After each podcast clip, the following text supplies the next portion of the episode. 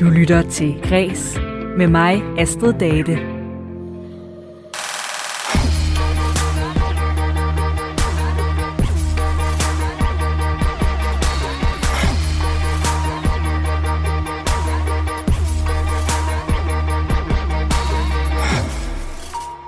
Gullimund skriver poetiske og hudløst ærlige sange fra parforholdets mørkeste kroge og øh, bliver kaldt et eksempel på den nye følsomme mand.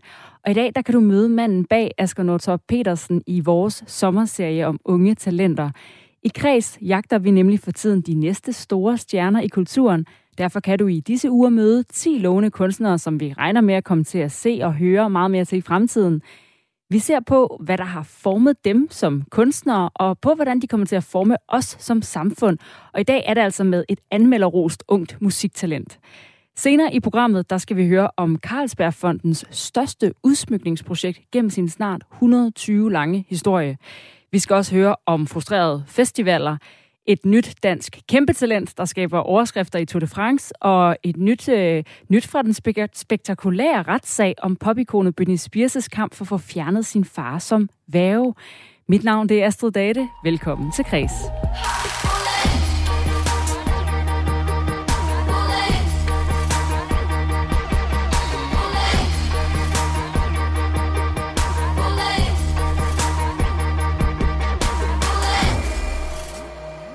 Min kollega Lene Grønborg har talt med dagens unge talent, Gullimund.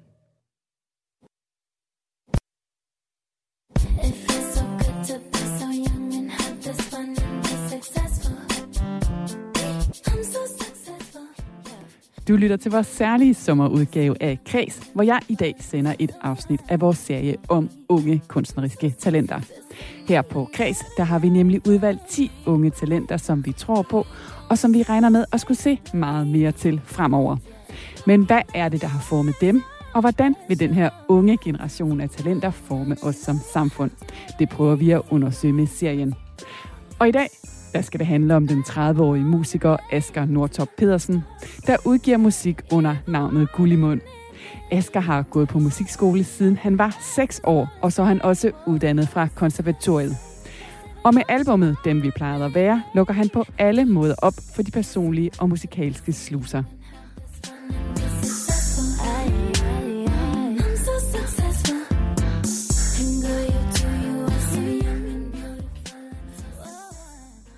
Velkommen til dig, Asger. Tak, tak, tak. Og i den her første del, der skal vi jo starte med at kigge lidt på, hvad det er, der har formet dig som musiker. Du er opvokset dels i Helsingør, og så er du også opvokset i Assens på Vestfyn, fra du var ni år.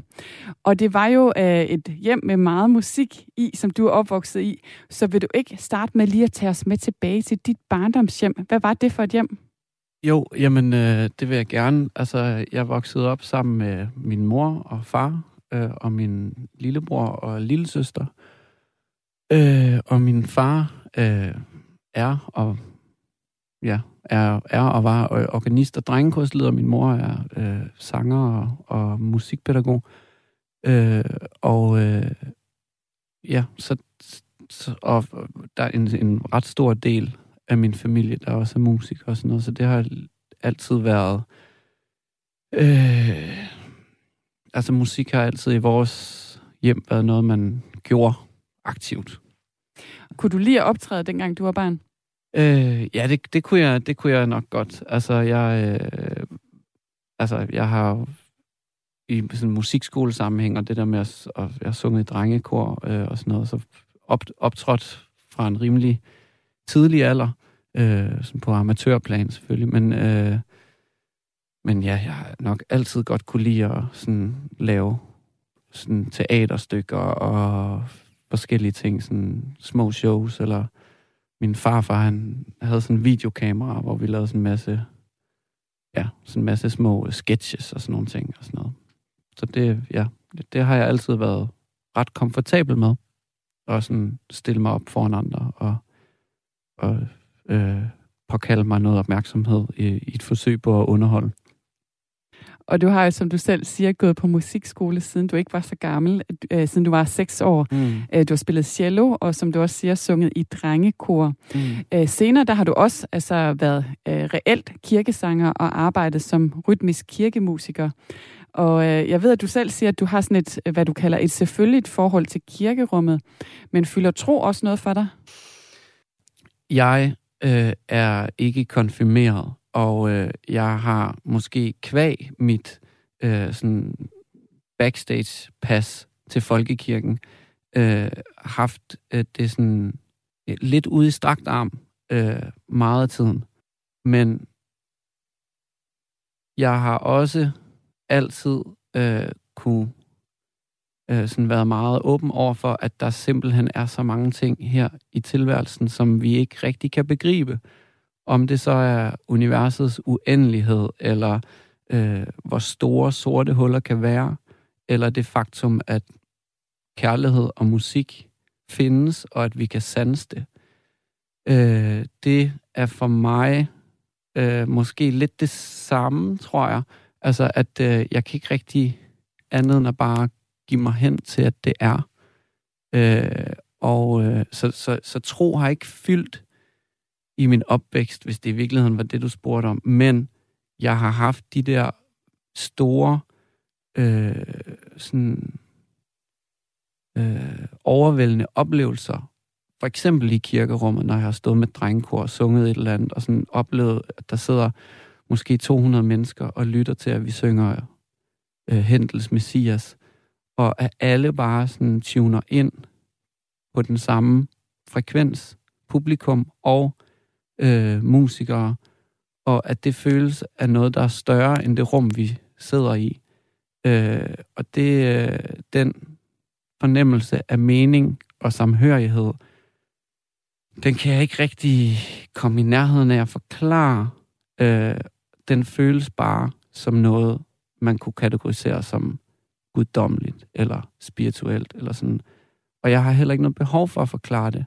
Jeg er bare glad for, at det findes, øh, og derfor øh, synes jeg også bare, at det er øh, enormt. Jeg er enormt taknemmelig over, at jeg kan få lov til at arbejde med, med den materie.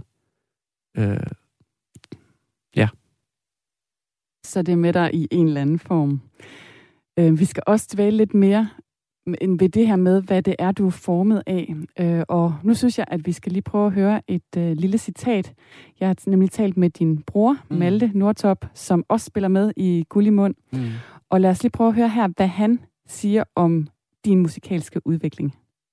Asger har altid haft et kæmpe optræde øh, gen, fortællergen, øh, må man sige. Og lige siden, at vi var helt små og blev stukket nogle instrumenter i hånden af vores musikalske forældre, så har han skulle optræde til alle lejligheder, der ligesom bød sig. Om det var vores forældre, der havde venner på besøg, eller vores egen legekammerat, der var på besøg, så skulle vi altid optræde for hinanden.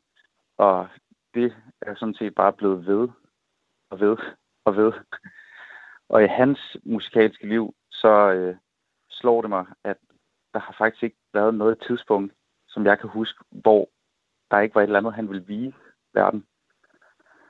Og så var der et andet øh, kæmpe sådan, stort musikalsk højdepunkt. Det var, da han opdagede øh, Fruity Loops, som er det her øh, program, man kan lave elektronisk musik i på computeren. Øh, og sad nede i kælderværelset hjemme, øh, hjemme i Assens og lavede det mystiske musik, og så på et tidspunkt, det har vel været sådan omkring vores, ja, sådan, jeg må lige være startet første G, og han gik i tredje G på Vestfyns Gym. Så lige pludselig, så kom der det her, øh, jeg ved ikke, hvad jeg skal kalde det, techno trans nummer ud over anlægget nede i kantinen, som han havde lavet, øh, der hed Oh My Fucking God, og den der linje, den gentog sig og gentog sig og gentog sig. Sådan en virkelig ja, sådan hysterisk pace. Og ja, sangen satte sig bare fast i min hjerne, at det var virkelig sådan typisk Asker det her, at nu skulle hele gymnasiet høre, at han havde lavet en sang i Fruity Loops, der hed Oh My Fucking God. En, en, en aften på den legendariske Tintin-bar ovenpå den endnu mere legendariske Boogies, som vi altid kom, kom på, hvor han havde været til en eller anden time på kons, øh, altså på konservatoriet, og var helt høj og kom ned og sådan stor, sådan nærmest råb til mig øh, i mit øre i vores fuldskab. Sådan, Malte, der er harmoni, melodi og rytme, men prøv at have det sygeste. Det lige går op for mig, der også er tekstur. Jamen, at der var noget mere, øh, mere end bare harmoni, øh, rytme og melodi, som er de der gængse musikalske parametre, vi er, vi vokser op med i vores sådan, klassiske musikopvækst. Men at der måske også lå noget mere i musikken, som vi ikke er blevet undervist i, og som jeg tror var et turning point for ham, og egentlig også for mig, at der er noget, øh, der er dels hvordan sådan ting bliver spillet, og så er der ikke mindst sådan, følelsen, du spiller noget med. Ja, det sagde altså her din bror Malte Nordtop. Mm. Og øh, lad os lige prøve at, at tage med ind på øh, den der legendariske Tintin-bar, som han taler mm. om her til sidst. Øh, han kalder det et turning point for dig, og øh, han nævnte også for mig, øh, at øh, du altid har været optaget af at være den allerbedste, når du spillede på instrumenter. Mm. Men at han ligesom oplevede det som, at du her oplever, at musik altså virkelig også kan noget andet, øh, når man måske blander det med følelser, og, og det faktisk skubber dig i en ny retning. Øh, kan du genkende den analyse? Ja, ja, ja, men altså, han er, han er jo knivskarp der, og har jo virkelig noget, noget insider-viden, øh, som ingen anden, og, øh, og, og det er rigtigt, at, øh, at jeg tror, jeg var meget øh, konkurrence-minded som barn, og, øh, og musik, selvom der både var den der sådan umiddelbart, kæft, det her det er fedt og sjovt, så har det helt sikkert også været en, en kampplads for at kunne præstere og vinde. Øh, og, øh, og der er mange øh, sådan, strukturer i, altså på vejen hen til for eksempel at komme på konservatoriet, som, som bakker op om det. Altså for eksempel, at man går til optagelsesprøver, hvor man bliver vurderet med karakterer og er op imod nogle andre, der søger ind og sådan noget. Øh, og, øh, og, og det er rigtigt, at der, det der, det var så øh, øh, sådan halvvejs i mit første år på konservatoriet, at, at øh, trompetisten Kasper Tranberg, øh, som jeg havde en uge på sådan et stævne, han øh, introducerede det der øh, begreb, tekstur, som i virkeligheden også bare kunne være klang øh, for mig, og det var sådan, det var der ikke nogen, der rigtig havde talt om før. Eller det, det, det var ikke det, altså det der fik ikke sådan sat en dæmper for kon- konkurrencementaliteten øh, for så vidt. Altså den, det, det er egentlig to forskellige ting. Altså, der er noget meget interessant i, i at tænke, det er faktisk også lidt det, jeg sådan, øh, selv har mest fokus på nu, når jeg arbejder med musik, altså tekstur eller klang eller vibe, øh, at det, det faktisk er det, der afgør rigtig, rigtig meget, om noget er fedt eller ej, og måske i lidt mindre grad, øh, hvilke akkorder det er, eller hvad melodien gør og sådan noget. Jeg tror, vi reagerer meget mere på, på sound, eller vibe, eller tekstur, eller klang, eller hvad man skal kalde det. Det er lidt det samme for mig. Øhm, og så, øh, så det, er den, det er ligesom den ene ting, som jeg synes, han ser rigtigt. Og det andet ting, det er det der med konkurrencen i det, øhm, som, hvordan skal man sige det, øh, det kan jo godt være en fed drivkraft til at dygtiggøre sig. Og for, jeg tror, jeg tror, jeg havde rigtig meget, jeg har haft rigtig meget gavn af at have det som motivation langt op i mit liv og op i 20'erne og på konservatoriet bare ville øve for at være god og kunne, kunne klare hvad som helst, og musik skulle være, være øh, noget, jeg mestrede. Øh, men men øh, jeg har heller ikke brug for konkurrencegenet mere. Jeg øh, synes, vi jeg synes, det er meget sjovere nu at øh, se musik som øh, noget, vi gør sammen. Som din bror nævner, så går du på gymnasiet, og det er også her, du spiller den sang, som øh, han lige beskrev tidligere. Du er med i forskellige bands og konstellationer omkring musik, blandt andet i bandet Blau Blume. Uh, du starter på konservatoriet i Odense, tager en bachelor i jazzbass, og så flytter du altså også til København. Du er også med i det band, der hedder Tårn, der blandt andet spiller på Roskilde i 2015. Men altså, vi skal tale lidt mere om Gullimund, som er et projekt, du startede under din kandidat, og hvad det er for et musikalsk projekt, det kommer vi meget mere ind på her lige om lidt. Mm. Du lytter til Kreds på Radio 4. Jeg hedder Lene Grønborg, og jeg står her med dig, Asger Nordtop Pedersen, som vi kender musikalsk under navnet Gullimund. Vi har lige set på, hvad der har formet dig, og nu skal vi tale om dit mere kunstneriske arbejde. Øh, som jeg lige nævnte før, så starter du Gullimund som et kandidatprojekt. Og det er også en periode her, hvor du bliver far. Og så bliver du færdig med din solistuddannelse, og 2019, det bruger du så på at både forfine og skrive flere sange til dit album, mm. Dem vi plejede at være. Mm. Og vi skal dykke lidt ned i en af sangene derfra. Men fortæl mig lige først, du har jo været med i rigtig mange bands og musikalske konstellationer. Så hvad er Gullimund for et musikalsk projekt?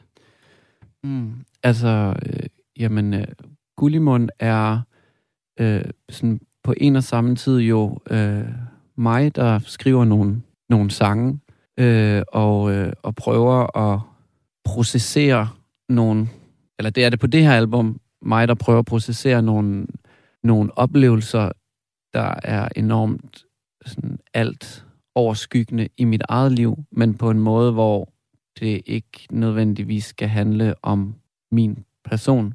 Apropos det, jeg snakker om lidt før med, at, at musik findes, og en ting, der kan, der kan skabe den der følelse af mening og, og, og samhørighed og sådan noget, så, så, så har jeg på det sidste tænkt over, at den måde, det her album er blevet til på, er, at der har været sådan en stor flod øh, som hedder Livet, øh, som øh, er strømmet afsted. Og så er der en stor flod, der hedder øh, musik og findes, og at vi kan blive berørt af musik. Øh, og så øh, er de to floder, de er så øh, på et tidspunkt øh, ramlet sammen i en prisme, som så er mig, øh, med den øh, baggrund, jeg så har. Altså, at det, jeg har gjort, det er, at jeg har brugt en masse år på at tilegne mig et lidt specifikt sæt øh, færdigheder, som jeg så har fra min baggrund i både klassisk musik og alt det der kormusik og kirkemusik, men også har spillet jazz og en masse rock og pop og sådan noget. Og øh, at så er det ramlet ind i mig, og så har jeg bare været mig, øh, eller sådan, så har jeg bare gjort det, jeg kunne, og så er der kommet et album ud. Hvorfor navnet Gullimund? Jamen, øh, det, det kommer af, øh, altså det er en, en, en reference til, øh, ja, bare til Grundtvig. Øh, og, øh, Den må du lige forklare. Jamen, han, Grundtvig har lavet den salme, der hedder Morgenstund har guld i mund. Det er bare sådan et, et lille venligt nik i, i den retning, øh, mm. og, og grunden til, at jeg har valgt en Grundtvig-reference som, som uh, kunstnernavn, er fordi jeg øh, synes, eller jeg har prøvet at bare, øh, hvad kan man sige, acceptere, at det er faktisk jo nu engang min baggrund. Altså det er, at jeg har stået i, øh, i, i kirken og sunget salmer, og, og at jeg, jeg kan blive meget rørt af at synge højskolesange og sådan noget, hvis, til sådan nogle fællessangsarrangementer og sådan noget. Det er sådan, det, det der, øh, det, det der jeg er rodfæstet sådan rent musikalsk. Mm. Og en anden ting, som jeg også har tænkt på, det er, at i de musikvideoer, som man kan finde med dig, der har du en maske på, og det er sådan en øh, hvid papmaché-maske, ligner mm. det i hvert fald, mm. og der er hul ved det ene øje, ved næsebor og ved munden. Men ellers så kan man næsten ikke se dig. Hvorfor har du den maske på? Øh, jamen, det var lidt apropos det, jeg var inde før med, at, at jeg har valgt på albummet, og, eller jeg, jeg, jeg går jo, jeg beskriver jo nogle ting, som i virkeligheden er ret private, men både i mine tekster, og så også med det, den visuelle identitet i musikvideoen og på cover, coverartet, at der, øh, der synes jeg, det skal ikke handle om privatpersonen Asker. det skal handle om den her historie, som jeg har forsøgt at fortælle på en måde, øh, hvor den bare bliver beskrevet, og ikke, øh, der bliver ikke perspektiveret, der bliver ikke, øh, jeg fortæller ikke, hvad mine følelser er, jeg viser bare, hvad det er, der foregår. Og hvis man, hvis man så mig og mit ansigt, min lidende, øh, sådan, øh, sådan, i sådan forvrænget, sådan lidende grimasse, så, så vil man skulle forholde sig til, hvordan jeg havde det. Og jeg synes, så er det ikke relevant som, øh, som, som kunstværk eller som sang eller sådan noget. Så, så, er det bare, så er det bare noget, jeg skal snakke med min psykoterapeut om. Jeg synes, vi skal gå videre og høre lidt af det, som vi egentlig står og snakker om her. Vi skal høre nummeret Dem, vi plejede at være. Mm. Og vil du ikke bare give en kort introduktion til nummeret, så hører vi det, og så kan vi tale videre om det bagefter. Jo, øh, jeg, jeg skal gøre mig umage med at gøre det kort. Øh, hvad hedder det? Det er, det, er, det er en sang, der så prøver at beskrive, at der er en krise, men i stedet for at øh, hvad kan man sige, bebrejde modparten, selvom det i virkeligheden er det, der foregår inde i fortælleren, og tit det, der jo sker, når man er uvenner. Øh, så prøver jeg bare at beskrive øh, det sådan fysiske udtryk, som vrederen så får ved at beskrive alle de ting, der, der ligesom bliver smadret i afmagt. Øh, og så omkvædet tillader jeg mig så at, øh, at zoome lidt ud og, at, at, at blive lidt mere overordnet og komme med nogle tilkendegivelser af nogle indre tilstande. Men ellers så er det sådan en, sådan en opremsning af ting, der kan blive smadret, når bølgerne går højt. Den kommer her, dem vi plejede at være med guld i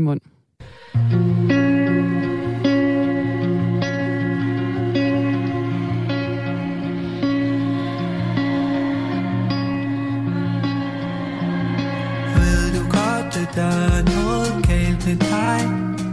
Spørger jeg, men du vender om og går din vej. For du har gennemskuet mig.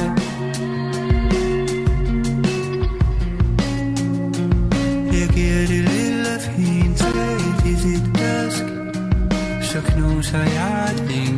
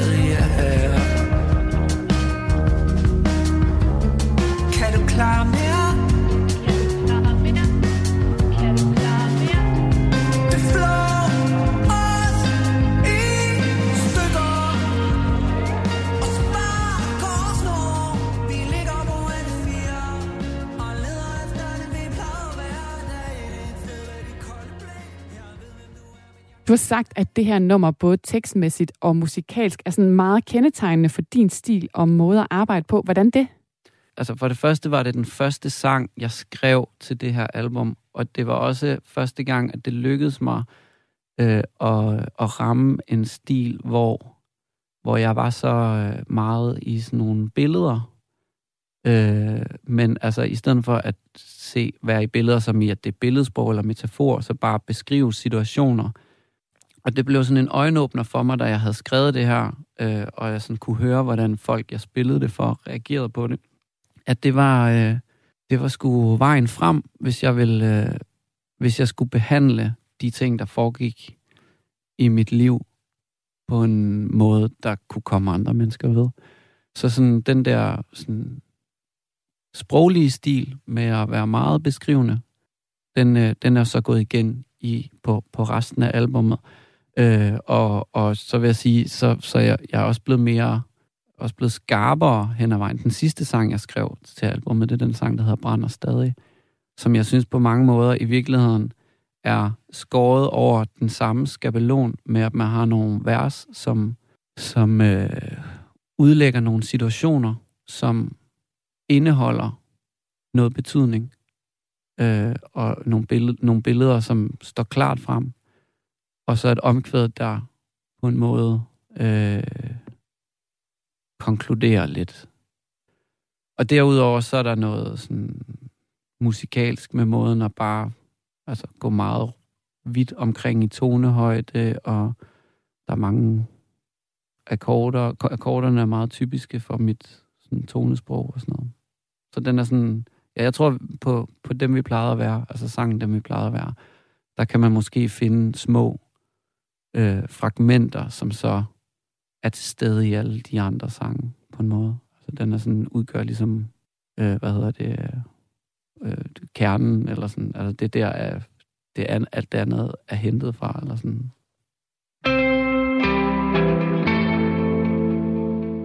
Vi er i gang med en sommerserie om unge talenter i kreds her på Radio 4. Jeg hedder Lene Grønborg, og jeg taler med dig, Asger Nordtop Pedersen, kendt under kunstnernavnet Gullimund. Og du har udgivet albumet Dem vi plejede at være, og du er særligt blevet kendt for din poetiske og ærlige stil.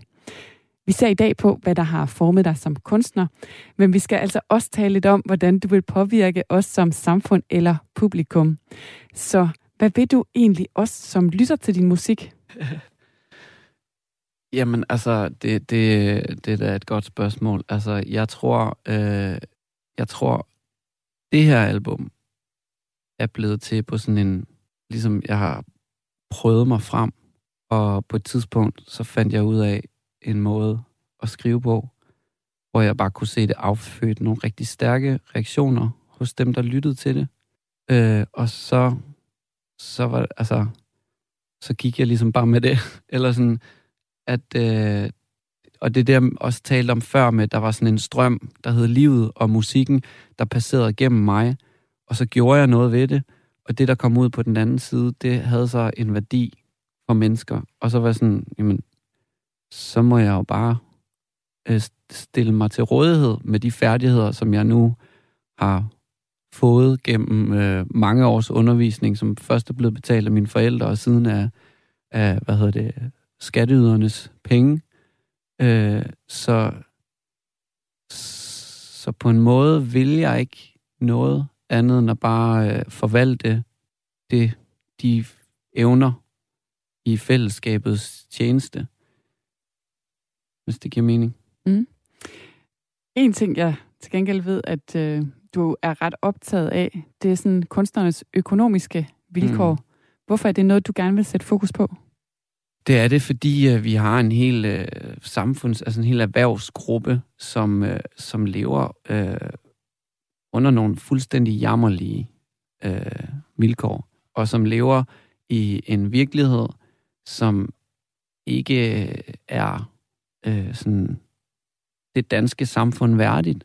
Altså, øh, det er et fuldstændig øh, sådan løbsk øh, konkurrence øh, miljø, hvor øh, alle er desperate og dermed øh, til falds for at komme til at underbyde hinanden. Og øh, der er en masse aktører helt op på sådan kommunalt niveau, eller et store, hvad hedder det, øh, altså store pladeselskaber og sådan noget, som med åbne øjne udnytter af musikers arbejdskraft, den kan man bare få stort set gratis øh, og vi er dårligt organiseret. Øh, vi er alle sammen øh, bange for at sige nej til ting, fordi øh, så går man glip af eksponering, og eksponering er egentlig det eneste, man kan gøre sig forhåbning om at få rigtig, rigtig langt hen ad vejen. Men hvis vi sådan også bare lige skal vende, hvad kan man sige, modargumentet i forhold til det, du siger der. Ja. For nogen vil jo mene, at vi i Danmark egentlig sammenlignet med andre lande har et økonomisk støttesystem herhjemme, som rent faktisk til gode ser kulturen. Kan du forstå, hvis der er nogen, der egentlig tænker, at kunstnerne får jo noget, og resten må leve på markedsøkonomiske vilkår? Jeg forstår super godt det der argument, og jeg, og jeg har jo faktisk lige modtaget altså, næsten 900.000 øh, i støtte i form af Statens Kunstfonds treårige arbejdslegat. Hvilket jo er sådan, altså, jeg er home safe nu, og jeg har, øh, hvad hedder det, begynder at have jobs i kalenderen og sådan noget. Der har været corona og sådan noget, så det sådan, sådan, jeg, synes, jeg synes, det ser lyst ud for mit vedkommende. Men jeg vil bare hellere leve i en verden, hvor jeg ikke havde brug for det. Altså, hvor det der, jeg fik det der treårige arbejdslegat, ikke var sådan det, der afgjorde, om jeg kunne lave musik i det hele taget. Jeg vil, jeg vil komme med en klar opfordring til alle øh, mine kollegaer derude om at bare sådan spørge jer selv, øh, hvorfor skal man acceptere status quo? Altså, hvis man støder på noget, hvor det er sådan, når man sådan er det bare, så bare sådan, mm, det behøver det ikke at være. Øh, og husk, at når man sætter en pris på sig selv, så sætter man også en pris på alle sine kollegaer. Så vi skal være mere modige, og hvis du er god til det, du laver, så tag penge for det. Øh, og du skal ikke være bange for, øh, at der kommer nogen bagved og tager det. Så so be it, så er der nogen, der tager det, men hvis du står inden for, hvem du selv er, øh, og, og stoler på det, så på et tidspunkt, så skal øh, aftageren, forbrugeren, øh, nok øh, få lyst til at betale penge for det. Vi skal her i den sidste del altså også lige nå at have et citat fra en, som har fulgt din karriere på sidelinjen. Det er fra en anmelder, som har givet dit album 6 ud af 6 stjerner. Det er anmelderen Simon Stavn fra Fyns Stifttidende. Når jeg lytter til Gullimund efter ikke at have hørt det så intenst en måned eller to, altså så er jeg ikke et sekund i tvivl om, at det var det rigtige at give det 6 stjerner. Altså, man skal virkelig passe på en gang imellem, når man kalder noget for et, for et mesterværk, fordi bordet fanger lidt, når man, når man har brugt det ord. Men, men altså, det er virkelig et mesterværk, det her. Tog mig, øh, tog mig med storm og ramte mig sindssygt stærkt følelsesmæssigt. Altså, øh, altså jeg, jeg har simpelthen siddet og tudet til nogle af sangene, fordi jeg synes, de er så stærke.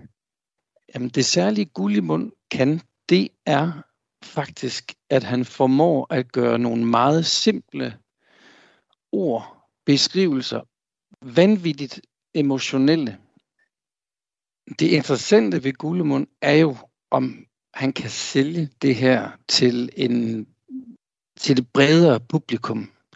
Det er ikke fordi, jeg synes, det er elitært, men jeg har også mange venner, som, som har hørt det og ikke forstår min fascination af det, fordi de synes, at han synger på en lidt mærkelig måde, eller det er nogle mærkelige tekster, der handler om skænderier i et køkken, eller altså, så jeg tror, det han skal, det han skal arbejde på, det er at få det her ud, ud Altså selvfølgelig i hjælp med, med, med de folk, han, han arbejder sammen med.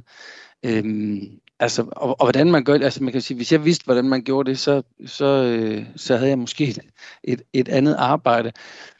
Altså, jeg, jeg har ikke hørt Gullimund live endnu. Det skal jeg faktisk først til august, hvor jeg skal høre ham på Tobaksgården i Assens, hvor han kommer fra. Det synes jeg var et oplagt sted at høre den første koncert.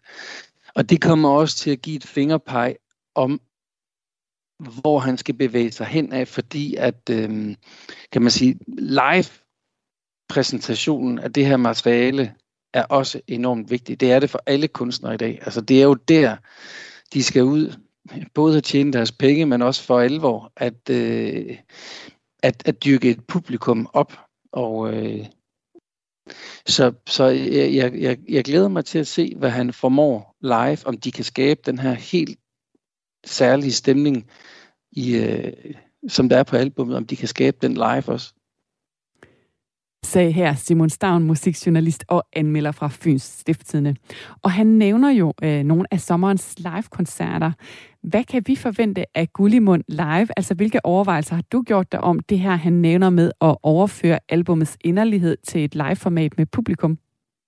Jamen, øh, øh, der er jeg i den fantastiske situation, og det skal jeg faktisk heller ikke understrege nok, fordi det bliver nogle gange lidt overset i mediernes dækning af det her, det er, at, at øh, Gullimund er jo, udover at det er mig, der står øh, og skriver de her sange og afsender på det, har jeg jo også et, altså er vi et otte-mands orkester, og det vil sige, at det, man hører på pladen, er i ret høj grad noget, som er spillet af et ensemble, som har stået og spillet det sammen.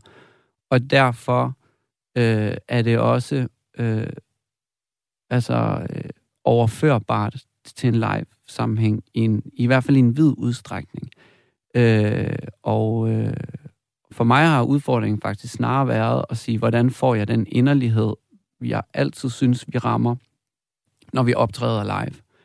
Hvordan fik vi den ind på et album? Og det var det, der var den svære proces. Og den, det lykkedes så især også i samarbejde med, med Søren Bull Lassen, som har, øh, som har mixet og, hvad kan man sige, co-produceret albummet. At, øh, at, at hans... Øh, altså, han, han, og, han og jeg har, et, øh, har haft en virkelig god øh, dialog omkring, hvordan man, øh, hvordan man underbygger øh, de sådan emotionelle øh, intentioner, der er i musikken. Øh, ja, så det, så, så det, ja, det er, jeg synes egentlig, det fungerer, eller det kommer ret nemt, for vi har også stået i lang tid, og bandmedlemmerne har brugt lang tid på at tage stilling til, hvad er det, de her sange skal afsende, når jeg er kommet med en, en, en sang, som jeg kunne spille på guitar eller klaver og synge. Og så, så, så har de jo stået i øvelokalet i høj grad og, og fortolket de stemninger, og det er det samme, vi gør live, og det er det samme, der sker på plade. Så sådan, vi, ikke, øh, vi ligger ikke under for, at, det, at der er sket alle mulige sådan lavkageagtige ting i, i studiet, som så gør det umuligt at komme ud og spille. Vi er egentlig bare sådan et, et kammerorkester, der spiller på rockinstrumenter. Og det bliver altså det sidste ord her. Hvis man vil høre mere til dig, så er det ud og have fat i pladen, eller ud og opleve dig til en af sommerens live-koncerter. Ja. Asger Nordtoft Petersen, kendt under navnet Gullimund, 30 år, og altså en af de 10 unge talenter, som vi stiller skarpt på her i Kreds den her sommer. Tak fordi du var med. Jamen selv tak, det var en stor fornøjelse. Det var min kollega Lene Grønborg, der havde talt med Gullimund, og hvis du vil høre mere om øh, den unge musiker, så øh, er der et øh, afsnit med ham i musikprogrammet Studskade her på Radio 4, som man kan finde inde på vores øh, hjemmeside eller på appen. Du lytter til Græs med mig, Astrid Date. Og lige om lidt skal vi høre om en af Carlsbergfondets største udsmykningsprojekter i snart 120, øh, i deres 120 år lange historie. Men først der får du et overblik over de vigtigste nyheder fra kulturens verden. Baby, can't you see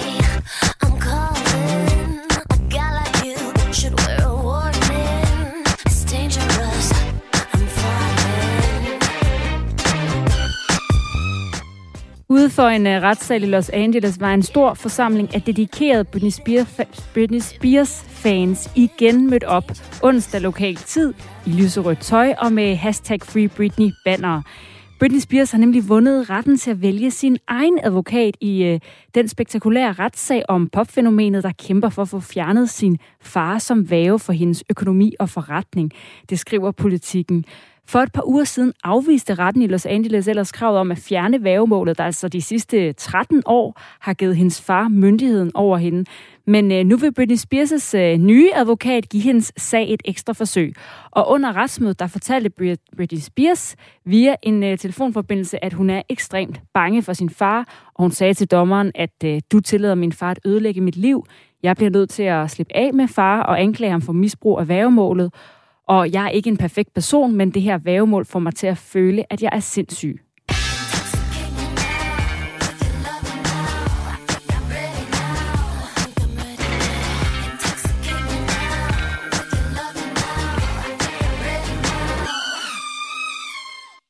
Der er også mere eller mindre giftige følelser på spil hos øh, festivalerne i Danmark. Længe har der været øh, protester over den forskelsbehandling, de oplever, der er mellem fodbold og festivaler i forhold til forskellige coronarestriktioner. Der har betydet, at øh, mange festivaler har måttet aflyse igen i år. Og den kritik har altså fået ekstra ben at gå på ovenpå en øh, ellers positiv opdatering af smittetallene ved større begivenheder. Brøndby IF's kæmpe fejring af mesterskabet endte nemlig med en meget begrænset smittespredning med under 100 registrerede tilfælde. Og af de øh, mellem 14.000 og 23.000 mennesker, der blev samlet hver gang over fire EM-kampe i parken, der endte altså kun i alt 152 personer med at blive smittet med coronavirus. Det skriver DR. Og Esben Marker, der er sekretariatschef for festivalernes interesseorganisation Dansk Live, han siger til kulturmediet Kulturmonitor, at han isoleret set er glad for, at øh, så få er blevet smittet efter EM-kampene. Men det viser samtidig, at øh, politikerne kunne have undgået, hvis de ville, endnu en aflyst festivalsæson. Festivalerne de kunne altså være blevet afholdt uden at blive øh, supersprede begivenheder, så han mener, at den her nye viden bør altså bane vejen for kulturens videre åbning, siger han altså til Kulturmonitor. Tu m'as promis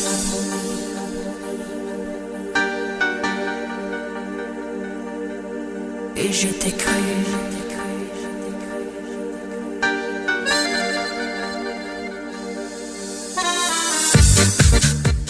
Vi slutter på øh, B3's Tour de France temasang for en øh, dansk debutant skaber uventede overskrifter i dette års nervepirrende cykelløb.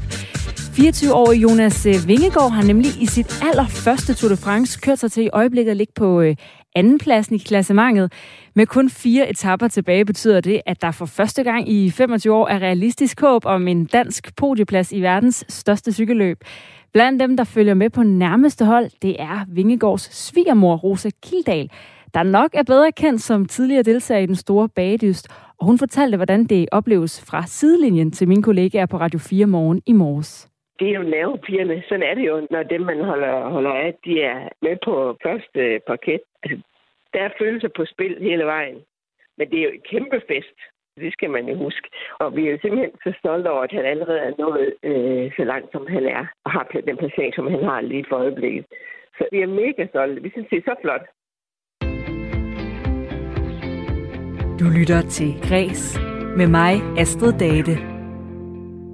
I Riddersalen, en øh, form for stor balsal på Christiansborg Slot, der hænger der 17 store vævede vægtæpper med illustrationer af 1000 års Danmarks og verdenshistorie.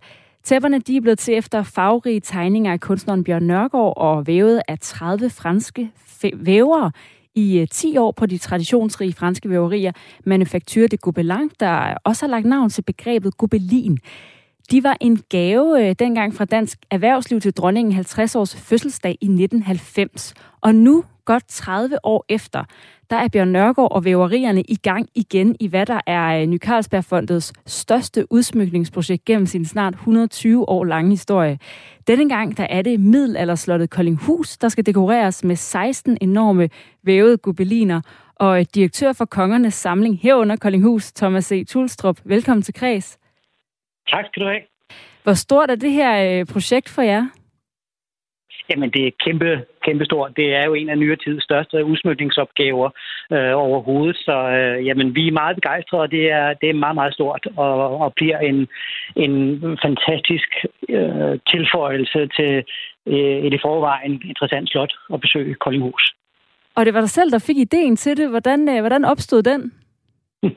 jamen, det er, jamen, det er vel snart 3-4 år siden, øh, hvor jeg så og kiggede på de meget store sale, øh, Riddersalen, Dansesalen på, på Koldinghus, og tænkte, hvis man skulle lave noget med de øh, sale, som på en eller anden måde havde noget, noget, noget samtidsrelevans i, i sig, så kunne det være interessant at kigge på, på et medie, som øh, kulturhistorisk har, har relevans for, for slottet også. Fordi det var sådan i gamle dage, når, når kongerne de ankom til Koldinghus, så var der allerede gået sendinger afsted med, med gobelanger til, til slottene, som, som blev hængt op. Når kongen så tog afsted igen, så blev de rullet ned igen og sendt videre til næste slot, han skulle besøge. Så sådan også kulturhistorisk, så er øh, gobelanger, altså vægtæpperne, øh, relevant at få op og hænge på et, et 750 år gammelt slot som Koldinghus. Og der er fire kunstnere, der har fået øh, opgaven om at lave skitserne til de øh, gobeliner, der skal væves. Og det er henholdsvis Christine Røbstorff, det er Bjørn Nørgaard, Tal R og Alexander Torborg. Hvad kommer øh, de til at forestille, de her gobeliner? Ja, det skulle jo ikke være en gentagelse af, af Danmarks historien på, på Christiansborg, så øh, det var helt naturligt at udgangspunkt i nogle temaer, der kobler sig på en eller anden måde til, til Koldinghus. Øhm, så kunstnerne har fået ret stor frihed, kunstnerisk frihed, til at inden for nogle snævre øh, temaer og, og udfoldelser. Og det er blandt andet krig og ødelæggelse, som jo har, og ildebrand, som har relevans for slottet, som jo brændte i, i 1808, og, og øh, genrejsningen, altså øh, den her øh, genopbygning af slottet, som fandt sted øh, fra især ekstra renoveringen fra 1970'erne op til i dag. Gud, konge og fædreland er et andet, øh, et andet tema, som en af kunstnerne har. Øh, så, så det er sådan nogle ret brede temaer, som, som på sin vis kobler sig på, på Koldinghusets historie, men som kan bredes langt mere ud og bredere ud, så det har en relevans for alle, der besøger slottet i dag. Eller i virkeligheden om 5-6 år, fordi de er jo først klar om lang tid. Og bliver de så i virkeligheden ret forskellige at se på, nu der er fire forskellige kunstnere om at lave det? De bliver faktisk ret forskellige. Øh, der er nogle enkelte ting, der går igen, nogle mønstre øh, sådan rundt i kanten, øh, nogle bordkanter, øh, som, som bliver ens. Men, øh, men ellers så har de faktisk ret stor frihed, og, og det er virkelig det, der er det spændende ved, ved denne her store dekoration, at det er fire så forskellige kunstnere, som, øh, som får lov at udfolde sig på, på hver, med hver deres tema. Og hvad har det konkret krævet af dem? Altså, hvordan laver man en skitse til en gobelin, hvor øh, de største jo er 3 gange 6 meter? Jamen, øh, jamen det, har, det har krævet, at de har rullet et, øh, et stort stykke karton ud på, på, på gulvet eller hængt op på en stor væg, og, og så ellers gået i gang med at, at tegne og, og, og kreere. Øhm, så så det, det er klart, det, det er et meget stort format, som, som de skal op i, og så skal de selvfølgelig overveje, hvordan det på en eller anden måde kan, kan transformeres over til, til, til et væde, øh, til et væde, en vædegobeling, et vædestykke. Øh, stykke. Ja, fordi så skal det her øh, format eller karton, det er jo så kommet til øh, Paris, hvor at øh, det skal væves. Hvorfor er det lige nøjagtigt der, at vævningen af de her gobeliner skal finde sted? Jamen, det er, øh, kan man sige, øh, et af, af verdens øh, allerbedste steder at få, få lavet sådan, nogle, øh, sådan, nogle, sådan en opgave. Øh, en opgave, som jo øh, er finansieret meget generøst ved, ved Nykarlsbergfondet. Og, øhm, og som, som er det sted, som siden, siden Louis den 14. man har, man har fået lavet de her øh, vægtæpper, altså gobelænger, som det hedder, fordi det er lavet på, på gobelængfabrikken. Så, så det er simpelthen der, hvor man har øh, ekspertisen, som går flere hundrede år til, tilbage. Og du var ned og besøge øh, og i sidste uge var med til den officielle igangsættelse af projektet sammen med både kunstnerne og Ny Carlsbergfondet og en fransk minister. Hvordan var det? Jamen, det var fantastisk. Altså, det var jo øh, helt utroligt at, at, at stå der. Øh, nu har de været i gang et stykke tid, øh, de her forskellige mange vævere, og øh, der var allerede været de første centimeter, fordi at øh, øh, ja, den officielle åbning var først øh, nu øh, på grund af eller på grund af covid-19, men, øh, men, øh, men det var fantastisk at stå der og, og tænke på, at en idé, man fik for 3-4 år siden, nu for alvor er, er skudt i gang, og, og så er det ellers bare at, at glæde sig til om 5-6 år, øh, hvor så alle de øh, 16 gobelænger er, er færdige og kan hænges op på, på Koldinghus. Hvad betyder et projekt som det her i en øh, fransk kontekst? Altså det, øh, ja, det var jo svært at vide på forhånd, men øh, man fik en klar fornemmelse af det, da man var nede, på, nede i Paris på, på værkstedet, fordi der var et kæmpe opbrud, eller opbud af, af franske journalister, og øh, en fransk minister, og jeg ved, at den franske kulturminister også har udtalt sig om, om, om projektet, og øh, det, det, det er et virkelig stort projekt. Altså, det er jo en af de største opgaver, som... Ja, det er den største opgave, som Gobelang-fabrikken har haft siden de lavede gobelangerne til, til Christiansborg. Så, så det er et enormt stort projekt, som også kulturpolitisk har haft meget stor bevågenhed øh, i forhold til i forhold til, til Frankrig. Så jamen, endnu en gang må man bare sige, at det er et fantastisk øh, projekt, som som øh, viser, hvad man kan, når man går sammen. Altså et dansk-fransk øh, samarbejde, og så en, en fond, Nykastelfondet, som øh, er visionært øh, er gået ind i det her øh, projekt for at, at understøtte øh, også, øh, kan man sige, et, et, øh, et gammelt håndværk, som, som, som, som det er, når man skal fremstille sådan nogle gobelænger her. Hvordan er det for dig at starte sådan et her projekt, der er så stort og dyrt, og ikke mindst tidskrævende? Det tager en væver et år at væve en kvadratmeter, og der skal væves i alt 117. Så hvis, øh, hvis du skulle være færdig på et år, så skulle der sidde 117 væver og bare væve i et år, ikke? Ja, ja.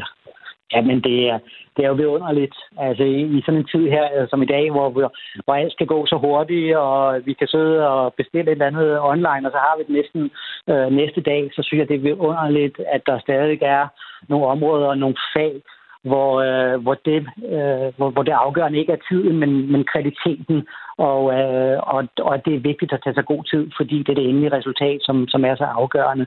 Så jeg synes, det er underligt, og det er en af char, det, det er charmen ved det her projekt også, at det tager så lang tid, og der er ikke andet end at bare at vente til de her mange dygtige væver, de er, de er færdige.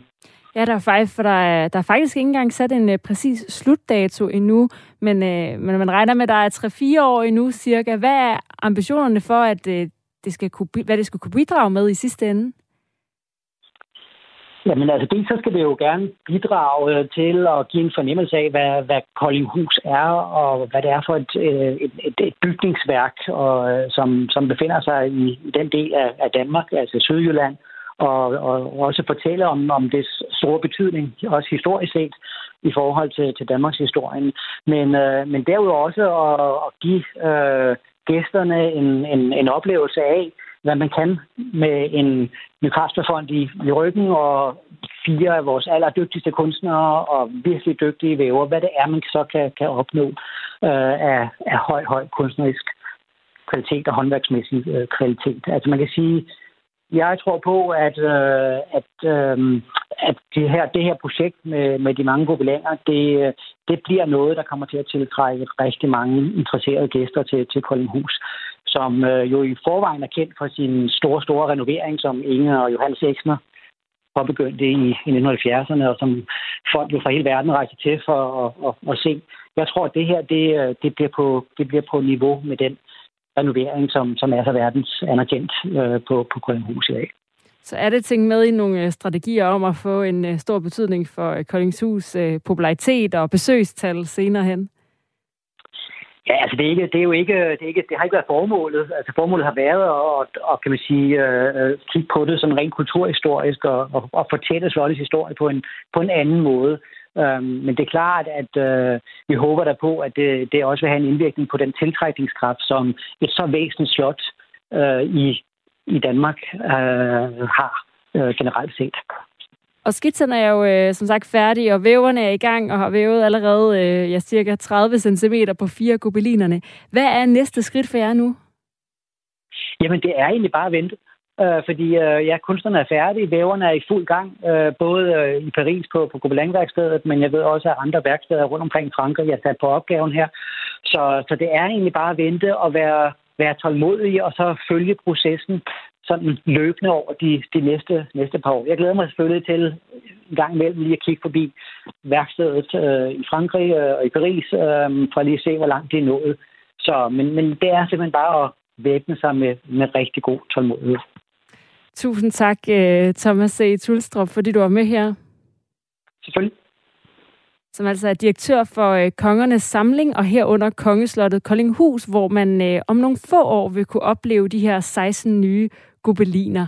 Og det var alt for kreds for i dag. Programmet det er sat sammen af Line Grønborg, der står for sommerserien om unge talenter. Jeg hedder Astrid Date, og jeg er tilbage igen for sidste gang i morgen. Her er nyheder.